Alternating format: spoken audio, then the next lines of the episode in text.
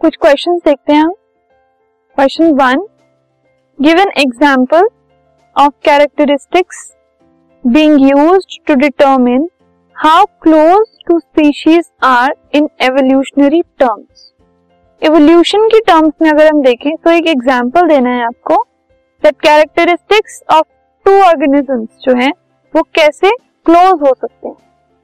So feathers in some ancient reptiles like dinosaur dinosaur जो है वो रेप्टाइल्स हैं और वो एंशियंट रेप्टाइल्स हैं। मतलब बहुत ओल्ड एज के। तो उनमें फेदर्स हुआ करते थे।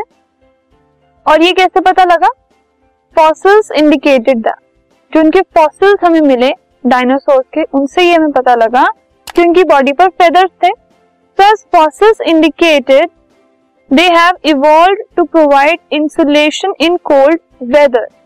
जो डायनासोर्स हैं, उनके ऊपर जो फेदर्स थे, वो इवॉल्व हुए थे बाद में। उससे क्या होता था? उनको कोल्ड वेदर से थोड़ी हीट मिलती थी, थोड़ी इंसुलेशन मिलती थी। जो कोल्ड वेदर में वो थोड़ा सरवाइव कर पाते थे फेदर्स की वजह से। So they can not fly with these feathers उनको इन फेदर्स की वजह से उड़ने में हेल्प नहीं मिलती थी। Later on birds adapted the feathers to fly इसके बाद क्या हुआ? जो बर्ड्स हैं उन्होंने इवॉल्व होकर इन फेदर्स को फेदर्स को उड़ने के लिए यूज़ किया।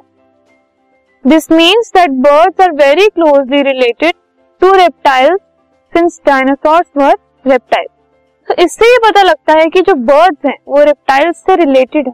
क्योंकि अगर बर्ड्स डायनासोर से रिलेटेड हैं तो डायनासोर्स आर रेप्टाइल्स तो अल्टीमेटली जो बर्ड्स हैं, वो रेप्टाइल से रिलेटेड है। This podcast is brought you by Hubhopper शिक्षा अभियान अगर आपको ये पॉडकास्ट पसंद आया तो प्लीज़ लाइक शेयर और सब्सक्राइब करें और वीडियो क्लासेस के लिए शिक्षा अभियान के यूट्यूब चैनल पर जाएँ।